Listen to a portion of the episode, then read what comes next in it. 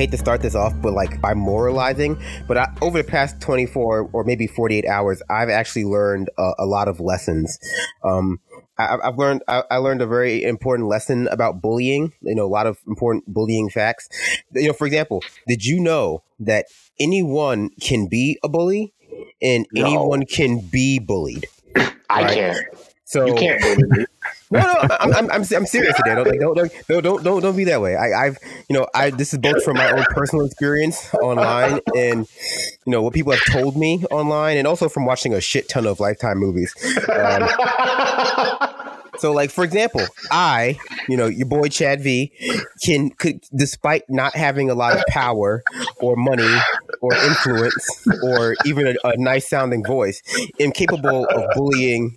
You know, I'm bu- I can bully billionaires. Um, I can bully sitting senators. I can bully, um, you know, mainstream pundits with a hundred thousand plus followers.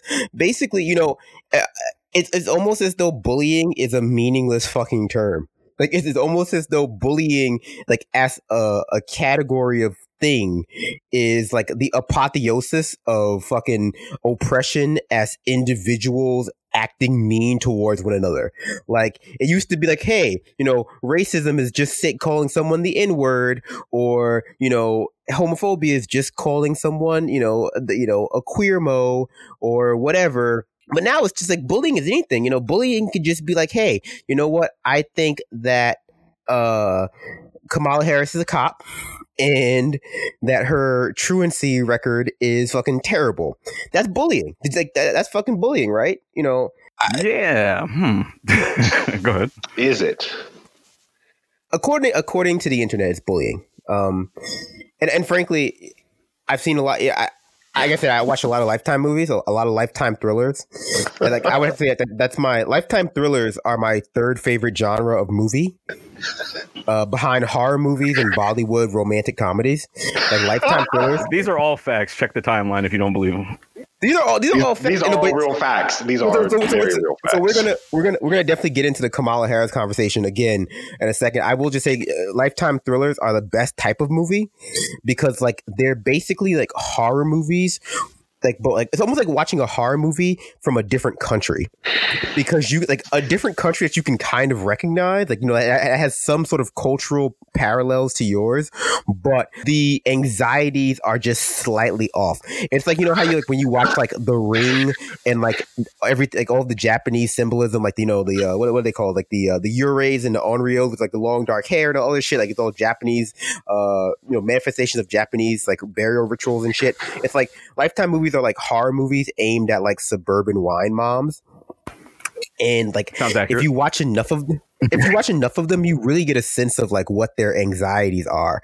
Uh, you know, all of them are afraid that they're like their perfect little like pig faced children are going to be fucking like seduced by the internet. Like the internet's evil. Um, like this like this hussy at school is going to take away my little boy. You know, my daughter's gonna get pregnant. Uh, she's gonna get HIV or something. Like that's that's every lifetime movie except for of course the choking game, which is um more about like kids choking themselves to get high. What we do behind closed doors, Chad, that's for us. That's not for the podcast. That's for us. Jesus. Is nothing sacred? I highly recommend. No, I highly fucking recommend the choking game. Like the choking game is probably like the best. No lie, the choking game is the choking game is the best move. No, I don't recommend playing the choking oh. game. oh, okay, I wasn't, I wasn't, clear whether we were talking about the movie or the game. I recommend. there is there is no choking game. Like no one plays a choking game. That's not a real thing that happens. Like that's not the moral panic aimed at like suburban wine moms. But the movie, the choking game, is like uh is a dramatization of that moral panic, but it's fucking it's like I would say it's the best movie of 2018. Um, I don't remember what else came out 2018, but like Choking Game is blows everything out the water because there's this one scene where the new girl at school is like, convincing like the, the, innocent high school girl to start choking herself because like she's like it's a it's a better. Essentially, her argument is that choking yourself gives you more control over your high than drinking, but like her but like so she but she says like oh you know, have you ever been to a party and like the girls are getting drunk and they're acting all sloppy and shit, and it's just like they they, they think they're so cool, but they're just being sloppy and drunk. And I'm like, oh yeah, of course, of course, Nancy. Like it's so much, you know, more classy to to choke yourself out in a fucking public bathroom. Like yeah, no, you know, as like, long as you're wearing a Batman costume, you have to wear the Batman costume, where it just doesn't work. No, I mean, of course, everyone knows how fucking like crass it is to drink like a, a, a forty ounce and just have a good time. It's, it's much, it's much more, it's much more elegant to like search, like search around someone's home for a nice fucking um, doorknob to loop your belt around just to get that. That's a much, much classier thing. You want to go with a solid frame, you know, not those flimsy, you know, doors without anything inside of them. You don't want to, you don't want to crack the frame. You're right. You don't, you don't crack the frame. That, that's, that's, that's not how this goes. Anyway, no, no, no. Uh, so yes, no, like no, no. This so I want to say just despite all that, this episode of the discourse is going to be bullying free. Um, so that means that no one is allowed to call um, Kamala Harris Kamala Harris. Uh, Jesus, that was bad. No one is allowed to uh, call Howard Schultz, the, the, the billionaire guy, a flaming dumbass. Um, and I want to Oh, uh, and also just like to to offer uh, addendum, someone asked if the reason why I'm this episode bullying free is because Shaun King's lawyers got in touch. It's like no, uh, Shaun King's lawyers did not get in touch after I said that he had the skin tone of uh, Ovaltine before you add milk to it. Uh, this is this is this this anti-bullying stance is entirely motivated by an internal shift and not any sort of uh, external legal pressures. In other words, you know, send money to the GoFundMe we're about to set up because we're getting sued. We're getting sued. We're getting sued. Uh, well, I mean, I, I, haven't seen Shaun King and Lauren Steiner at the same place at the same time. I'm not saying that they're the same person. I'm just saying I haven't seen them at the same place at the same time. But God, I can't believe she ever came on our show. Fucking hate that woman. Fucking hate that woman. Well, you know what? Frankly, this episode, uh, you know, this episode is a long time coming, and I just want to say this is one of the only times I've been. Well, not, not I, I'm going to lie. This is one of the only times I've been glad that I'm black. But no, I'm, I'm incredibly glad that I'm black. But this is this is one of those times. Like this episode is one of those times where I'm especially glad that I'm black because a lot of people, you know, a lot of white people are going to fucking be canceled in 2019 and 20 for talking shit about Kamala Harris. And luckily, we won't be one of them or three of them rather. I'm, I'm gonna pour. I'm gonna pour mm-hmm. one out for all of my my white comrades who are gonna get fucking canceled. You know, we're already canceled. Don't you like? Don't you? Liberals hate us. We're already canceled. We're we. When's the last time any of us was invited to brunch? That's all I want to know because I haven't gotten my invitation in the mail yet, and I was promised one a couple weeks ago. Yeah, it's been a minute since I've had a mimosa. fair points. Oh, fair points all around. So you know, I, I just want to say something to start off with. I, I'm not picking on Kamala Harris personally. I am. Uh, I am. There is. I am 100. Okay. My my biggest issue with her is this. I feel like she's trying to fucking gaslight me because every time I see one of her tweets pop up in my fucking timeline, it's just like brown and black people are the biggest victims of mass incarceration. And, you know, bail is a huge, like cash bail is a huge issue in America. And like all of these issues about the prison industrial complex and its sort of effect on brown and black communities and marginalized communities. And I'm just like, who the fuck is this? I'm like, mm-hmm. I'm like, I'm like, who is this? And oh, the, I guess the biggest problem is she refuses to ever take like 15 seconds or like two or three tweets to kind of map out her evolution from fucking like 2010, laughing at the people, laughing at the idea of, you know, build more schools, schools, not more jails to 2019. Now she's talking about how the prison industrial complex puts undue, undue pressure on brown and black communities. And she's really had infinite number of opportunities to do that right? She's had infinite opportunities to go, okay, here's where I was nine, ten years ago, and here's where I am now, and here's how I got from point A to point B or point C rather, and here's where point B is. Instead, where you know what we're being treated to is like a retconning. It's like she's retconning her entire past, and almost I, I say you know it, it's it's gas. Use the word gaslighting, even though I don't kind of I kind of don't like it you know, I think it's overused, but like it feels like the laziest type of gaslighting possible because in order for me to be exposed to like the gaslighting that she's trying to do, I have to like use a device that would theoretically allow me to fact check her in real time. So it's just like, you know what?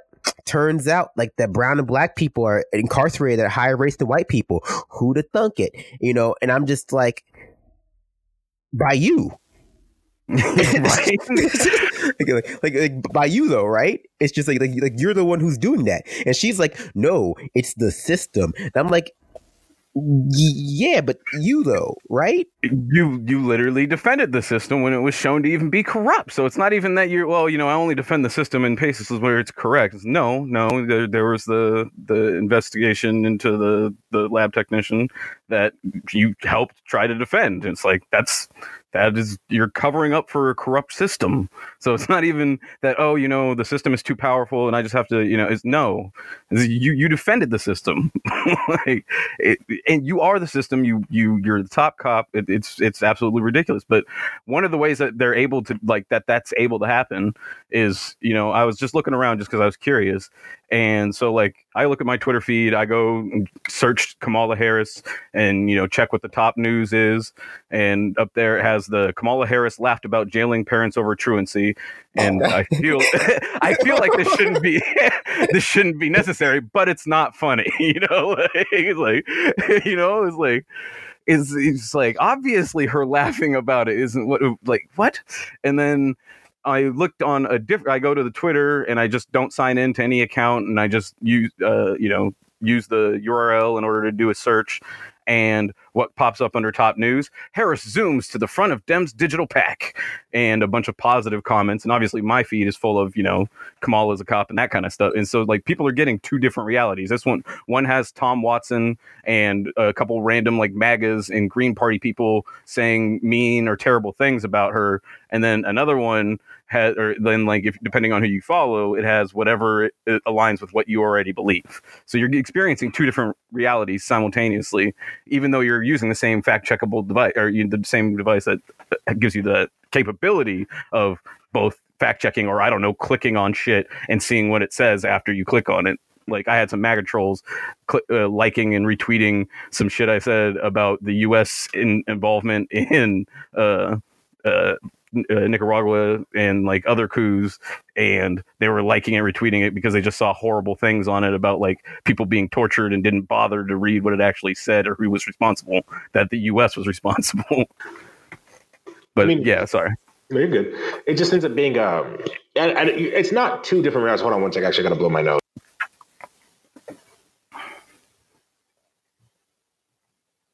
It ends up not being necessarily two different realities, right? So much as it ends up being that people people like people see what they want to believe, especially in politics. So when you have a person like Kamala Harris who can come up and who can index being black, being mixed, being a woman and being raised by a single parent, right? Like she fits this like this very, very, very narrow uh, identity, which with that they that they want to promote the things that they want to believe because she is she's you know she's she's the hired black friend. She's telling them that the system works that the system is great which is why she was laughing right about her about locking up uh, kids parents. It's why she was boasting about it if you just watch that video for those who haven't seen it if you watch the video it's if and you pay attention it's something that trump could say i mean if he was able to speak that well but like it's something that could be trump's policy just but because they put it out it's coming out of kamala harris's mouth they're able to pass it off as democratic and get it away get away with it in california and then put her at the front of the pack continue it there. Right but like so she's she goes out of her way, right, to do these kinds of things, and it's it's it, it's she. I'm trying to think of how to how to phrase it. So what she is doing, right, is she plays to the system. She plays exactly to it because in her mind, that's how you get ahead. And one of the things that you know we hadn't talked about earlier, but I think is important to to point out is that when non-white, so when people that aren't white men get into positions like this, be it you know uh, the district attorney of whatever of like whatever county or whatever high high power position they get into, they overperform two things. They overperform their idea of whiteness and their idea of maleness. They do their best to be the to be the best possible version of, of, a white man, which is the most damaging person to the communities that they are supposed to be representing, to the identities that they are actively trying to index in an attempt to continue on and further their careers. The problem that you know I really run into is not the is is not the actual critiques of uh, Kamala Harris, which of which there are many. Like, let's be real. I think, and she was mentioned at the early, at the top of the show. It's when we have people that call that call themselves Democrats that really are just about white supremacy that's gender inclusive, and that's folks like Lauren Steiner who actively and openly say a fuck ton of incredibly racist things who then call themselves democrats so it's and then and not only do they call themselves democrats they say well i'm i'm progressive I voted for Bernie Sanders. Like, like, like these kinds of things are things that we really have to contend with. So it becomes very difficult to have somebody like Kamala Harris in this race, both whom you both have to critique and say, no, you are not a you are not a valid candidate here. You are the person, the kind of person we need to be getting rid of. On the one hand, while on the other hand, having to defend her from un, just from baseless sexist and racist attacks coming from people that identify as Democrats as and you know as well as people that are just traditionally racist. You know the the the, the stereotypical racist. I, I should say like Republicans and folks like that. I just I just quickly want to touch on uh, something Adair mentioned, which, uh, as he described, you know, the uh, impersonating the white male, and uh, and I've come to understand it through uh, theory as essentially the oppressor oppressed dynamic, and so long as we're trapped within that dynamic, there's this perception that uh, liberation is becoming the oppressor rather than liber- like true liberation. And so that uh, uh, there's lots of theory on that, but that's how I interpret it. Go ahead. Well, yeah, I mean, I think Adair made a lot of good points, right? And the first one is that like he's right.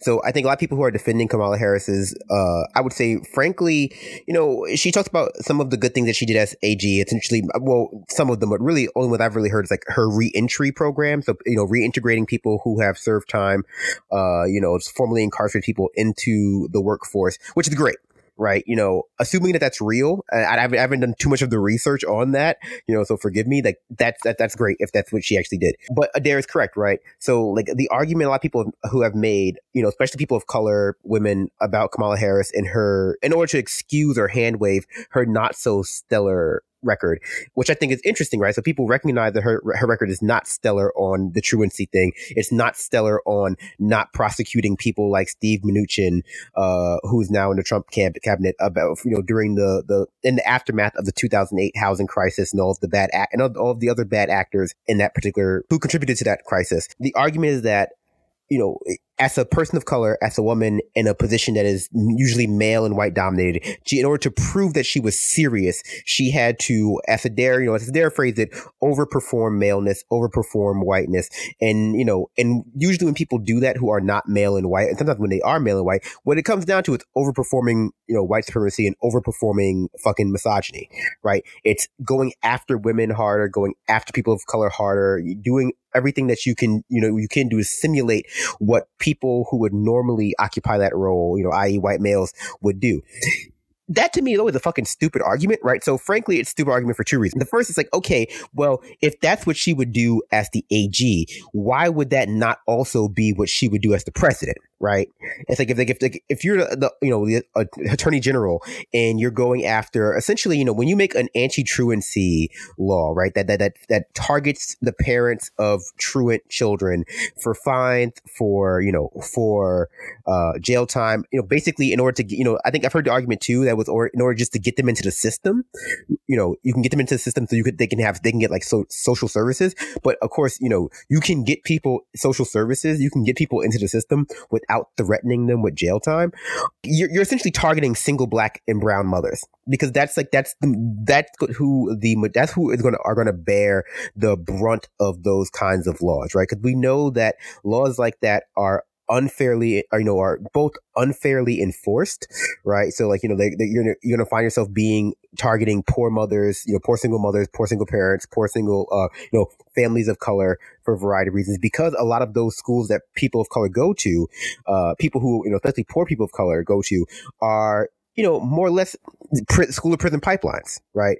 You know, like they, they, they don't have, they're not safe environments the schools themselves are not safe environments and essentially the communities that they come from this is not to say that you know they're bad communities but the communities that they, they come from or rather the uh our society lacks the sort of structural uh foundations to for people to, to, for people who come from those communities to learn effectively. And so that leads to disassociation from school it leads to problems at school it leads to a lot of things. And so essentially punishment in order to get people to go to school is not the correct solution to that problem. The correct solution is like a bucket of structural changes, you know, both, you know, both specifically targeted at school reform and also just you know expanded social programs expanded you know WIC expanded uh, welfare expanded etc you know jobs programs for parents and so i mean the so the second part of that is that okay well the argument that if you elect a person of color or woman to a position of power, that they have to be harder on black people or they have to be harder on white people. Like, it's actually a very good argument for why you should never do that. It's like, okay, if that's the case, then we should only vote for white people because at least then they, they like, they, they, I guess they're allowed to be better to black people. They might not be, but like, at least that's not like, it's not a, a given that they have to be bad to us. It's just sort of a toss up, right? And that kind of, that's a little bit fucked up.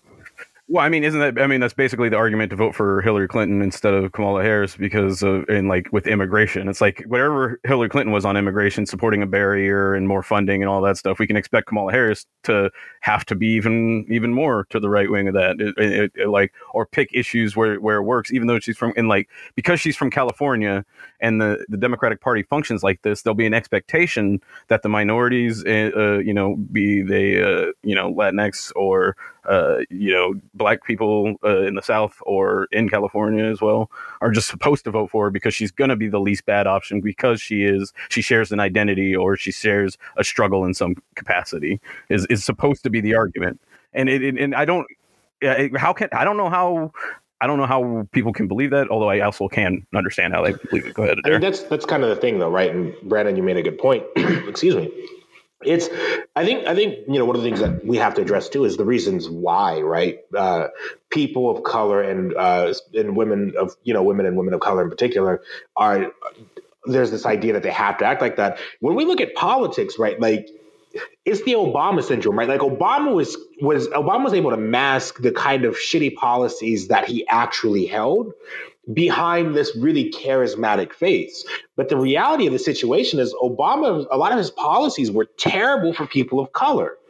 And it actively hurt us. But in order to attract white voters, in order to attract, uh, in order to attract the kind of people that are going to get you elected as president, you have to overperform these things. And that's why we see Kamala Harris doing the things that she did. That's why tough on crime resonated in particular really well in the 90s. And that's why we saw Bill Clinton getting arrested. Democrats want to see like they're this middle of the road choice. But the reality is they're pushing further and further to the right.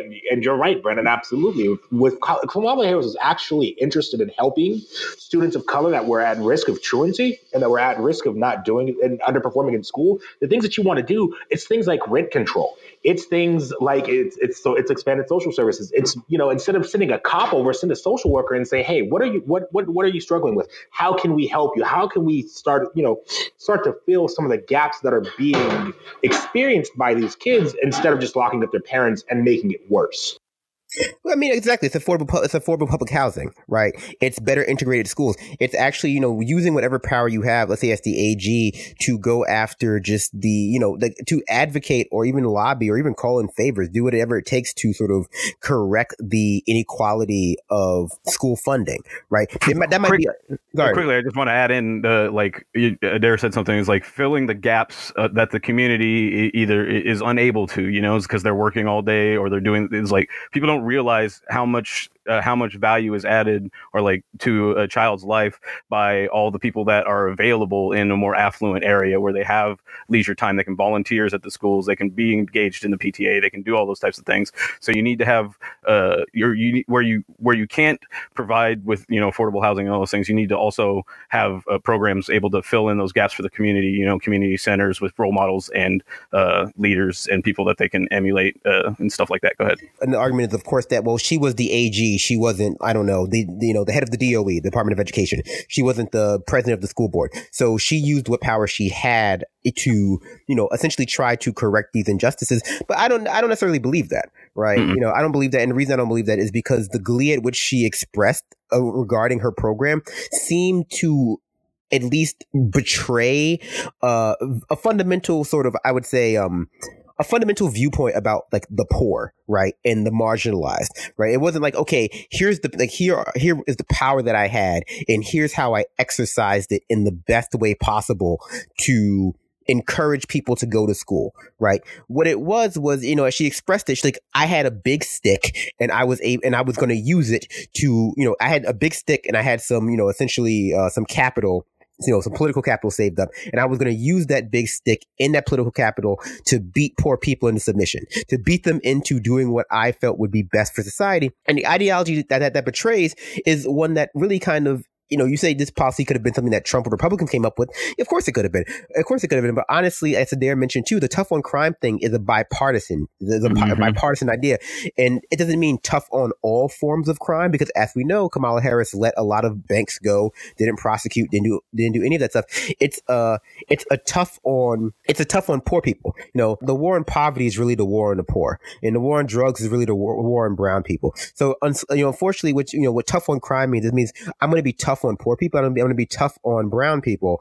And the reason why is because this, this internalized view, view that like the only thing that motivates poor people you know, because they're inher- inherently deviant. The only thing that motivates brown people because they're inherently deviant and all of the intersections they're in, you know, is punishment you know, it's a very punitive notion of like how to, it's a very selectively punitive notion about how society works and how brown people and how poor people need to be engaged with, right? It's like, okay, well, yeah, you know what? The, I, I, they don't, you know, poor people don't respond to this sort of touchy feely structural solutions. All they're going to respond to is the big stick alternatively, rich people, bankers, people in positions of power, people with, you know with actual capital, they uh they only respond to incentives, you know, positive incentives. They only re- respond to carrots. You know, like job mm. creators have to be given, you know, job creators, quote unquote, have to be given uh infinite uh, largesse to do whatever they need to do in order to you know save their money, do all this shit, uh, because otherwise they won't do their best. But poor people know they they get the stick. You know, mm-hmm. right? Like, and, and, that, and, that, and that is the underlying ideology of our policymakers, right? That poor people need to be punished and rich people need to be rewarded all it really is, and I, uh, this goes back to I would say like you know Max Weber and his theories about what started capitalism. It's like it's a secularized version of fucking Christianity, right? Uh, more or less, it's like it's a very secularized, secularized notion about what the rich and the poor deserve, right? Because the rich are inherently morally and intellectually better, and the poor are inherently deviant, and so our society should be punitive in a way that reflects that, right? They should like the rich should be rewarded for being rich inherently, and they should be ascribed special social and moral status, and the poor should be punished for being poor because that's all they'll understand. Because poverty itself is a, de- you know, poverty is both a punishment, you know, et cetera. You know, poverty and maldistribution of resources is not only both a punishment for like, you know, for making the wrong choices within our sort of limited neoliberal society, but it's also a sign of inherent deviancy. Because if you weren't, you know, if you weren't, uh, like if you weren't inherently deviant, you wouldn't be poor, and if you weren't poor, you wouldn't be deviant. I mean, very cyclical thinking. Well, right, the, but that distills for me just quickly into kind of how cocaine is treated, like just in almost every facet. You know, like when cocaine's celebrated by the rich and the wealthy, it, it's seen as a moral failing when it's poor people uh, using and all those types of things. Go ahead, Adair. So I just want to I want to bring it back just a little bit to when excuse me when Chad rather keep you calling you by your government name. When, when, Chad brought up the uh, when Chad brought up the point about the argument being well she was she was the AG she wasn't you know the head of the education department. But here's the thing is she as AG had prosecute had, had prosecutorial discretion. She could have chosen not to prosecute some of these cases. She could have referred these folks as opposed as opposed to the criminal justice system. She could have referred them to something. Uh, it, she could have referred them to social services. She could have used her position to advocate for these folks. She could have used her position as AG to try to get measures on the ballot that would have actually solved the issues that we were seeing. And so because she didn't because in that moment when she had the, that much power and that much influence in the state of California, I don't I don't see how she could be a viable candidate for president moving forward. We've seen her stance on poverty. We've seen her stance on education, and that's not the kind of model that I want to see brought to the rest of the United States. It's she her her model of education is predatory and punitive. Instead of locking up single parents who are already coming to households where they don't have as much money, where they're oftentimes working long hours for trash pay, and then removing the only source of income, shoving kids into the hellhole that is foster care and pushing them further and further into the only places that are left in order to make up some to kind of fill this stopgap. People have to have money to survive. This is why gang culture is so prevalent. A lot of us that did gang bang, we didn't gang bang because we wanted to. We didn't join gangs because that was fun or it was cool or it was hip, but you did it as a means to survive because you had no other options for fulfilling your material needs as a person. So while you're going around and you're screaming at Trump for breaking up families, and rightfully so, you can't you can't do that and in good faith endorse Kamala Harris, who locked up parents and, and relegated kids to a horrible life that is the foster care system. Why in the hell would she make a good president? Her policies are trash and her she's just overall is no good. And it really just frustrates me that we have to have these conversations. And not only do we have to have these conversations where we really tear into her, that we have to defend her again from racist folks, both on the quote unquote, on the American left. I wouldn't even say quote unquote at this point, at the American left and the American right. And it's absolutely ridiculous. And frankly, I'm getting tired of having to do these kinds of things. And we see it happen every four years. That was all really good from Adair. I just quickly wanted to add that prosecute. Uh, you mentioned prosecutorial discretion is is really important in the power that she had to influence how all that was handled. And if people aren't familiar with that, I'm not a big fan of Samantha Bee or anything, but she did a little thing about it. You probably Google and find, and it, it explains it in a way that probably won't bore you for 15 minutes. Go ahead. Well, no, exactly right, and I think what what really sort of sinks her ship, but I guess also kind of you know goes back to the conversation about like how people of color and marginalized people have to be essentially harder on crime uh, to prove that, that that they deserve to be in these spaces. Uh, is that you know we have now you know we have examples of quote unquote progressive AGs, you know, attorney generals, you know, with Larry Krasner, right? Like, like we've seen what you know what an actual progressive AG looks like. We've seen what that looks like, and it and it's like night and day you know, it's going after opioid companies, you know, for, for flooding the, sorry, it's going after big pharma for flooding the streets with opioid and contributing to, you know, contributing to, uh, the opioid epidemic. It's, you know, it's not prosecuting people for, you know, personal use of marijuana, right? You know, which again keeps families together, right? You know, like it's like it's not, you know, it's not prosecuting uh, sex workers for, you know, for for basically doing sex work, right? Which again keeps families together, right? Which are which are all things that you know maybe not directly but indirectly contribute to you know truancy, right? And so what's really derailing her argument about like well, she had to do these things that we know that we know that she didn't, right? We simply know that like he, like here's what it looks like when you have a progressive prosecutor or rather a progressive attorney general, and here's what it looks like when you have you know someone who's trying to basically reinvent themselves right before an election. And I guess for, I don't really. Oh, But I guess you know, before I even say this, I'll go what Dare was saying. It's like it is frustrating, right? Because we know that right now people are already trying to engage in uh, and engage in like sort of a new version of birtherism with fucking um, Kamala Harris, and they're like, oh, but she was actually, you know, she was actually born in Jamaica. You know, she was actually born in India. Like I, I knew like the right was going to do racist attacks against Kamala Harris, but I kind of expected them to like invent a new one and it's not like do, but they're just going for classics now of the old Obama classic of you know like she's not born in America because she's black which I mean, uh, brings up a really interesting conversation about the idea how you know how intrinsically tied Americanness is to be to whiteness, right? Like where if you have a black president, someone who's black running for president, the first thing people think of is like, oh, well, this person can't actually be American, right? Which again, you know, derails the idea which has been being floated around of this idea of like a multinational, or rather multiracial or multi-ethnic nationalism, right? Because nationalism, or rather at least Americanness, is so deeply tied to whiteness that the moment like that, like anytime a black person is running for president, they go, oh well, this person can't really be American, right? At the same time, though, I don't really want to have the conver. I think the the conversation about like the difference between, um, you know, black Americans versus black immigrants and the way they view each other, like that sort of internal like plurality of black people, it's a little too cute, and it doesn't really. I, I don't think that's a productive conversation to have about Kamala Harris. Mm-hmm. Yeah, not not with her being the uh, entry into it. Definitely, I think Kamala Harris is a poor vehicle for that conversation. I think it's an interesting conversation. I think it's an important one considering how oftentimes like people of color are, you know, treated as though they're monoliths just by their you know color as opposed like their ethnic background or geographic origin. But Kamala Harris is like that's not really important.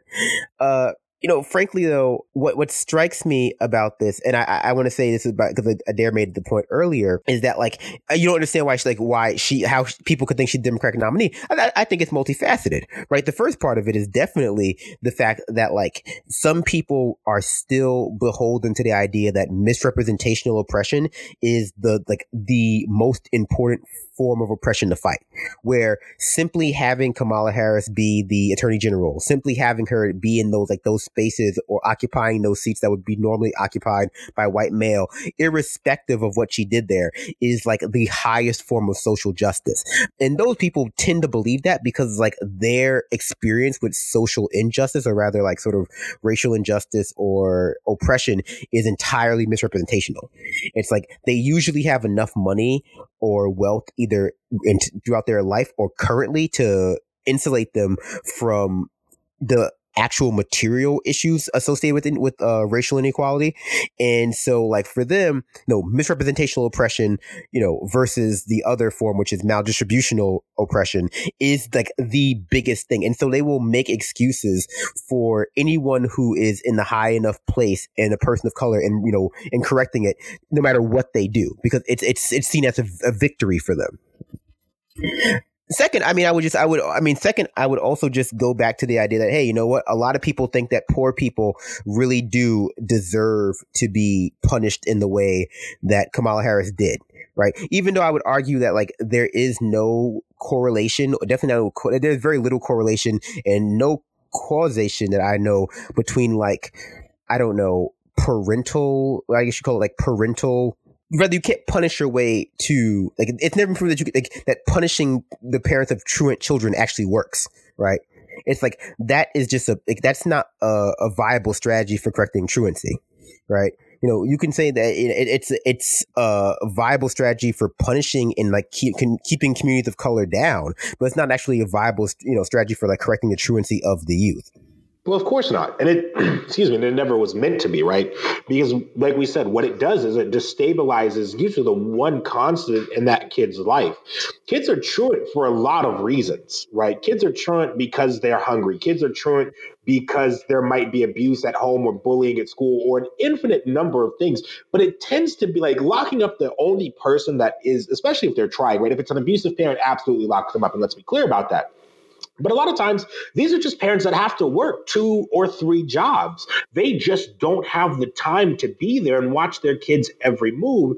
And so again, like it's it's where she's where she was coming from with this idea was she was trying to appeal not to the people, not to the actual demographics that matter, not to the demographics that she's claiming she wants to help save, but to the to the donor class demographics. Because there's this idea among rich people, well, that if you just threaten somebody enough, they'll fall in line, and that everything that a child does is inherently a moral failing on the parent, and therefore the parent needs to be punished, unless of course, right, it happens to their unless it's one of their own kids, and we see this as you know with that racist incident that happened a couple weekends ago with all those white kids yelling at the native man. Like we see that when it's their kids that enact the moral failing, it's society's problem.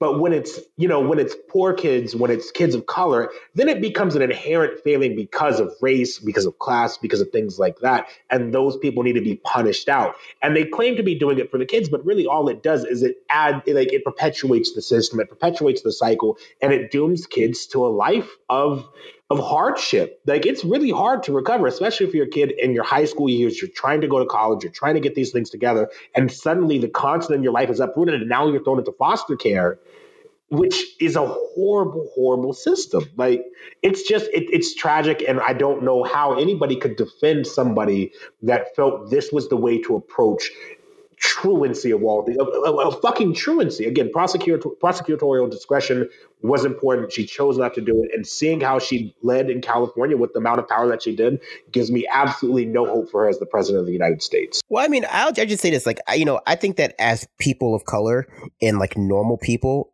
most of us who do drugs, like the, like, we don't like we the police inherently. on this podcast. We do a lot of fucking drugs.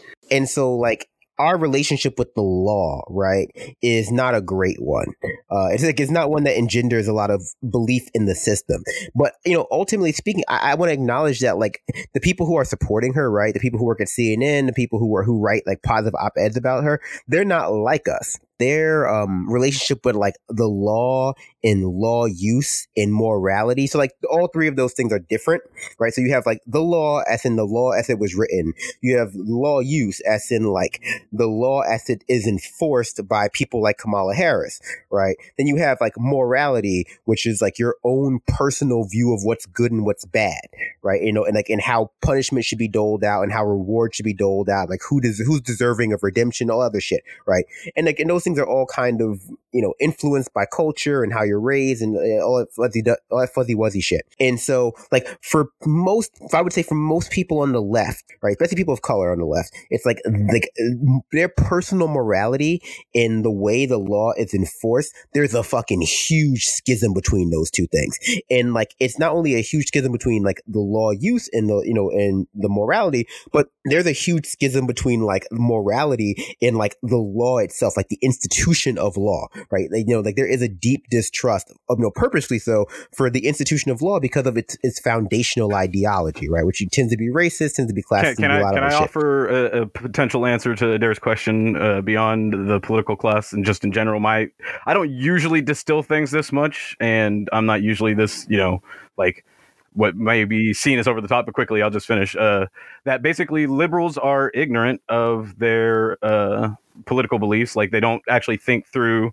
where it goes. Like, oh, you know, every kid should get vaccinated. I don't care if we have to, you know, put the kid in foster care in order to get them the vaccination. It's like, and uh, th- there's another part of it that they're uh, that they're just polite fascists that are just looking for a reason to act fascist act fashy and i mean it's i imagine it like when i go to a concert and i'm hoping someone's in my seat so that I can make a big deal out of it, get them to pay me to sit in my seat, and then I can go get the usher to get them out of my seat, and I can sit there.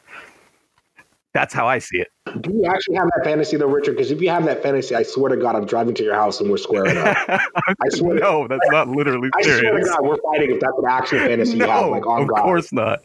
You're catching hands. I was going to add this though too, right? This this finish up my initial thought? It's like so. What you have to understand, like with those like those relationships with the law and like off and people who enforce the law, it's like 2016 broke a lot of people's brains. Like it was the like sort of the catalyzing event that that essentially woke up what you call like the centrist class of person, right? Person who like who is entirely defined by their relationship to the status quo and the institutions that enforce the status quo.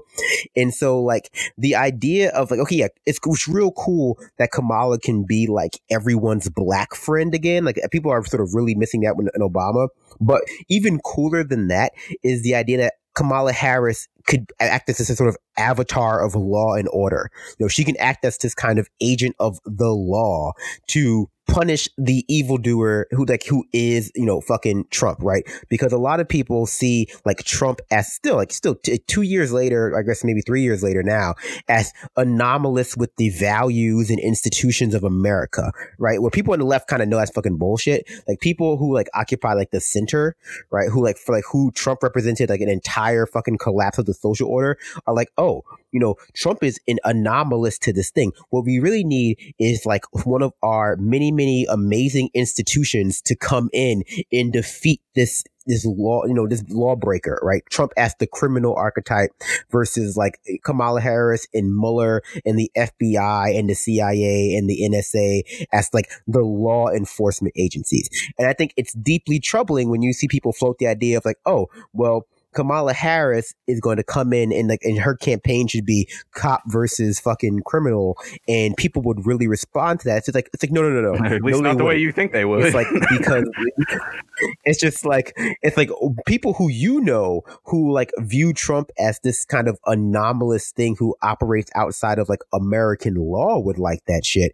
But like most people whose relationship to the law is not as let's say or I, I put it this way: most people who don't live the kind of life who like rather most people who like for most people who the law is not meant to really protect and the law is enforced in negative ways they won't see it that way right? They'll see kamala harris as this cop who has a history of jailing black people who has a history of jailing sex workers who has a history of you know of of not of being relatively anti-trans people and they're going to say she's just like every other cop but not in a good way like she's like she's like every other cop in a bad way. Like she's like every other cop where she's meant to you know enforce the status quo, and where again that eight percent of the population who really really like the pre-Trump status quo think that's a good idea. Everyone else is gonna be like that's fucking terrible. Like we don't like we don't want that.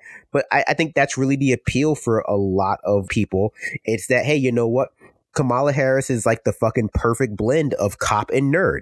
She's like, I, I said before, like she's like if Hillary Clinton and fucking Uncle Phil from the uh, Fresh Prince of Bel Air did the fusion dance, and white people are losing their mind over that because that's like that's almost like like she's what she's what they want their like fucking mom to be like, uh, or at least like their mom's cool black That- friend. Well, they want to, to go along with that though. Then, like, how how excited do you think, like, right? Like, and we call them donut Twitter, but I guess if you were to apply that to real life, like the white American centrist political class, like, how excited do you think they would get if there was a Schultz, uh, a Howard Schultz Kamala Harris ticket? Like, I mean, personally, I I think at that point I just have to say fuck twelve years for catastrophic climate change, and I just blow my brains out the moment that happened because I feel like that's a ticket that would actually win, even if you know, because Harris would carry him up here in Washington, which, by the way, like for everybody that actually likes Schultz, I just want you to know the dude is fucking reviled, reviled throughout the entirety of Washington state. Like he is the one person who cannot go outside in public without people booing him. Like fuck this dude. If you want a night, if Like, you want a nightmare scenario, Hillary and Kamala is still not off the table yet. But go ahead, Brandon. Jesus So first, so so so first of all, I want to say this: no one likes Howard Schultz. That shit is I, ridiculous. no, I disagree. Uh, I I- think I think middle-aged white men who think that if they just you know work just a little bit harder, they'll become millionaires. They fucking fall like they love the dude. Like they would they would like if he said my semen is life water, they would like line up in fucking droves to drink it. I the guys that watched Get Out and were like, ah, you know, looked at the dad on that show or in that movie and were like, yeah, I can see where he's coming from. I can see where he's coming from. so normally I normally I would question normally I would question my own sort of ability to think outside of the silo that is like left Twitter about this, but I think the base for Howard Schultz is cartoonishly small. I think I think it's basically just I think it's basically just the people who work for Howard Schultz, but not even like the people who mm-hmm. work at Starbucks because they're not going to vote for his ass Corporate. at all. But, like, because not he makes it Starbucks anymore. Like Starbucks, like got you know, yeah. It's like, like, he, like he makes it. Like, I think he makes it illegal for like he calls the police on people who fucking who like eat out the trash at Starbucks. Like no one is going to vote for him at Like, that. real life, But- he calls the police for people using the public park where his like there's a uh, he he spent a fuck ton of money, built a driveway through a public park, and calls people for using the public public land too close to his gate. That's what Howard Schultz is. He- he- like here here is the here's the nightmare ticket that's like that's sort of the analog of what you're saying it would be like fucking kamala harris and oprah Oh, it's like no, that like no. that it's like it's like that that would be I the can't night- believe you even that you gotta be- edit edit that shit out. Don't even give people that idea. the thing is though whether you're talking about black billionaires like oprah or black you know black cops like kamala harris the underlying logic to support them is always the same right it's the idea that correcting misrepresentational oppression or symbolic misrepresentation is the most important thing right? That it's so much more important to correct like symbolic inequality, uh, i.e., black faces in high places, than is the correct uh, structural inequality. Insofar that you know sometimes the black faces in high places are actively promoting structural inequality, and people are making that seem as though it's a you know a deal with the devil that we have to make in order to correct the first part. Uh, and you know, and further beyond that, it, it's funny because I think that as a society, generally speaking, we have learned that trickle down economics does not work. Like it just does not work. But when you intersect in race or gender into that equation, people become absolutely sure that trickle down like social justice works. Anyway, but like that's the like that's the nightmare ticket, right? Because Kamala Harris already has like the backing of fucking like black liberal media Twitter and like black liberal the black liberal media because like Kamala Harris is a boon to their fucking relevance, right? So you have people like Terrell Starr on Twitter going like, you know, if they come for if, if they come for anti Kamala, they don't know what a kind of heat I'm going to bring. Like the people coming out of Kamala coming after Kamala Harris don't understand like the nuances of marginalized identity. It's like Terrell fucking Starr, the dude who like tw- accidentally tweets something anti-Semitic at least once every six months. It's like, oh, people coming after Kamala Harris don't understand like the nuances of marginalized identity. It's like, yeah, right, yeah, we don't understand, dude. Like, homie didn't know what fucking Judeo Bolshevikism was, but of course, everyone else is sort of ignorant of like what's offensive to marginalized groups. That like he's the guy who went to like the the restaurant I want to say in the Czech Republic or Ukraine or some shit the one where like the, the authentic Jewish restaurant where instead of like just having prices, you had to like fucking negotiate, you had to negotiate or barter for your price and get the lowest price possible at the restaurant. And he was just like, you know, I, like once your meal's over, you got to Jew them down for the price. It's like, dude, like Terrell, like read a book. like, maybe, like, maybe read, but not not Mein Kampf, not Mein Kampf. Go ahead. Christ, I just did some polling, and um, so far, hundred percent of people polled, and by that I mean both two of my roommates and one of my roommates' partners. Uh, they all said no to the Kamala Harris Oprah Winfrey ticket, and two of those people were white. So looks like that's also a no. Now, now, give me a job, CNN. Give me a job. I mean, I think generally speaking, no one is really in favor of Howard Schultz running because he's terrible. Um, generally speaking, but like the idea of like a billionaire running is still a quite popular. And I use Oprah as like the fucking popular. Yeah. It's a popular idea because like we still live in a society where like money and uh, you know and accumulating wealth is associated with moral and intellectual superiority, right? We still live mm-hmm. in a mm-hmm. classist society where like the more money you have, the more moral and intellectual wealth you're ascribed. And simply being a billionaire is a qualification to fucking lead society. But they like, and that is a bipartisan mm-hmm. thing. That's a hegemonic. That like, that's neoliberalism in effect, right? The idea that okay, well, you know what, you know, being uh uh, successful, rather quote unquote successful at private at private business, at, at you know basically at running a private company, makes you qualified to give your opinion or even lead uh, the public, you know, the public sector, right? Because essentially the ideal running of the public sector is like a private business because the idea that the public sector should not be run like a private business. It shouldn't be focused on like how much debt there is, how much deficit there is. All this shit is completely it's completely foreign within our society right now because of how deeply entrenched neoliberalism is in people's minds. Where like simply having a lot of money is a sign of like general competency, right? Because that's, I mean, that's why Elon Musk is allowed to essentially be like an urban planner, despite him having no idea what the fuck he's talking about. And it's like because like money indexes fucking um, moral and intellectual superiority. And you would think, I know, I would imagine that considering that's how Trump won, right? That the only reason Trump was ever thought to be viable was because of that dynamic. That the Democratic Party would be would have spent the last say four or five years de- disaggregating having a lot of money with being generally smart and capable. Because God knows Trump and his fucking dumbass children have been working their hardest to disaggregate those things. But really, the Democratic Party and like their aligned punditry and a few just you know you know rank and file liberals, like they actually subscribe to the belief that the only thing that that can be a bad billionaire is a good billionaire, as opposed to like, oh, maybe there is no such thing as a good billionaire. Maybe every billionaire that we have is actually a policy failure. Maybe they're like maybe like having billionaires is antithetical to uh, a just society. Yeah, no, right? and I, I, think one of the things is that bothers me is that they can't even make up their minds, and it, it, reflects about what I said earlier about like the superficial or ignorant perspective of the politics. Is like uh, you mentioned oh, you know, it should be the government should be run by a business. That's why this billionaire makes sense. It's like, but wait, isn't the government supposed to be run like a family, or like, aren't you making this parallel between my family uh, finances and the government? And it's like, I don't fire my kids, uh, so like, th- there's got to be some differences here. And the one of the things that stuck out with me with going back to Kamala Harris for a moment versus Howard Schultz is, uh, you know, the the big uh, rally for Kamala Harris was all, hey, look, there's 22,000 people. That's a big deal. I remember when Bernie had big rallies the only thing that these same exact people cared about was, oh, people at rallies don't vote, you know? and it's, it's this constant gymnastics and intellectual inconsistency that is so popular within the neoliberal hegemony that is I find incredibly frustrating. I think we started to see it in 2016, 2015. We saw how the media covered Bernie and how the media just responded to various uh, policies. But then since that moment, we saw some of the most egregious uh, offenses. It's just become that much clearer. And rather than get better at it or change their strategy or anything, they're just doing it again harder. And that, that's it's both frustrating and then it feels uh, disempowering.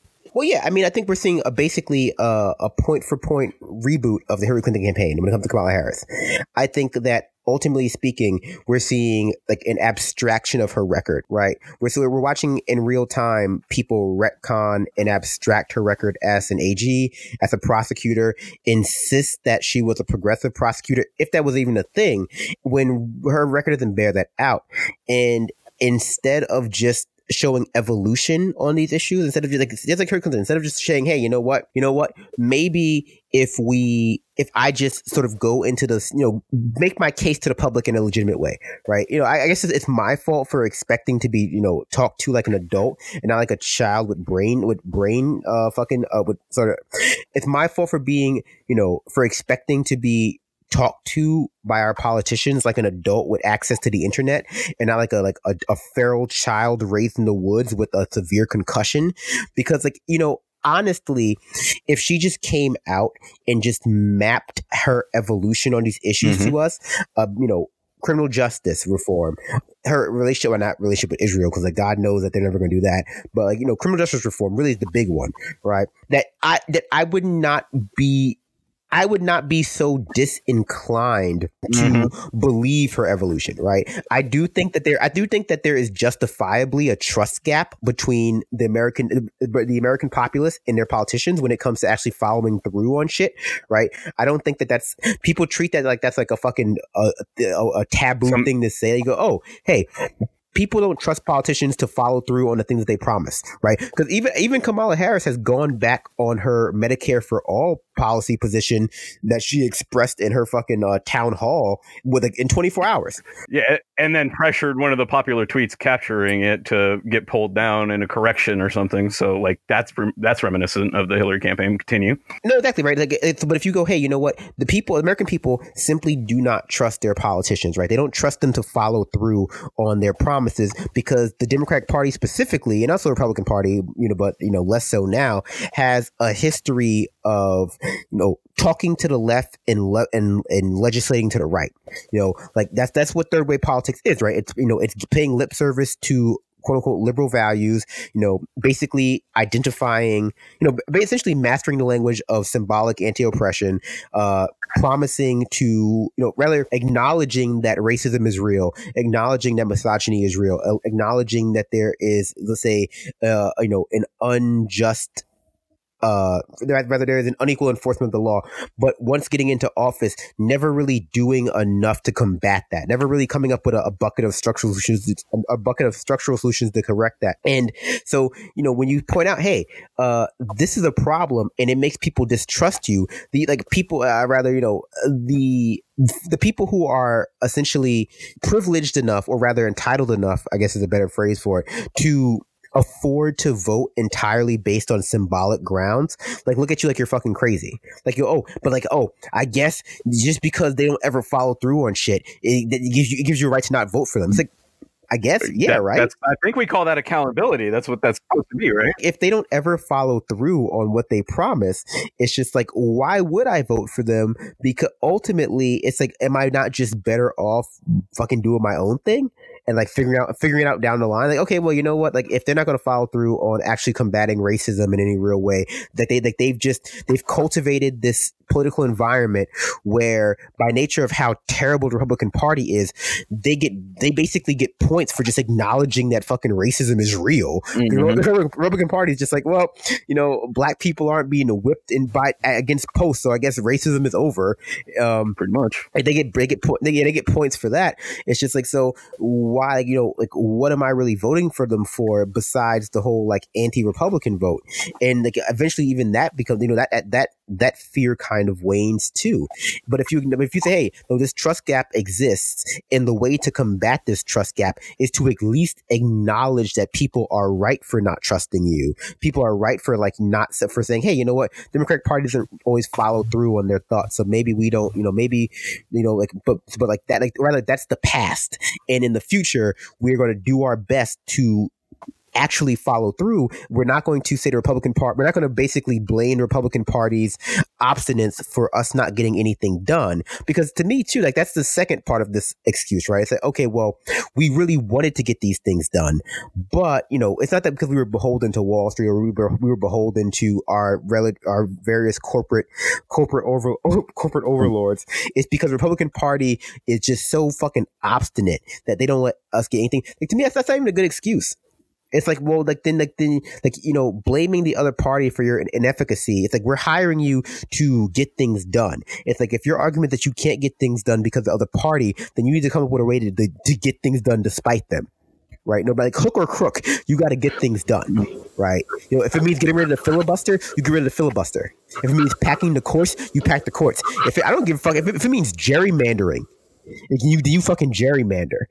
like you, you do you you use every trick in the book to get things done. Yeah, I mean, I might have an opposition to that on other principles. At least I couldn't argue that they aren't getting shit done, which is what like going back to the fucking that whatever opening speech that got a bunch of attention. You know, it's like if you're so smart, liberals, why do you lose so fucking always? Like, and that's that's what I think a lot of people are really frustrated with. And then even as you mentioned, more frustrated at the fact that then Oh shit, yo, yo, yo, Hey yo, I jump from the eighth floor. Step, hit the ground, the pound fell. Cops is coming, running through the pissy stairwells. I ain't hear nothing, bugging. Only thing I remember was a bullshit summer, so I stopped at the second floor, ran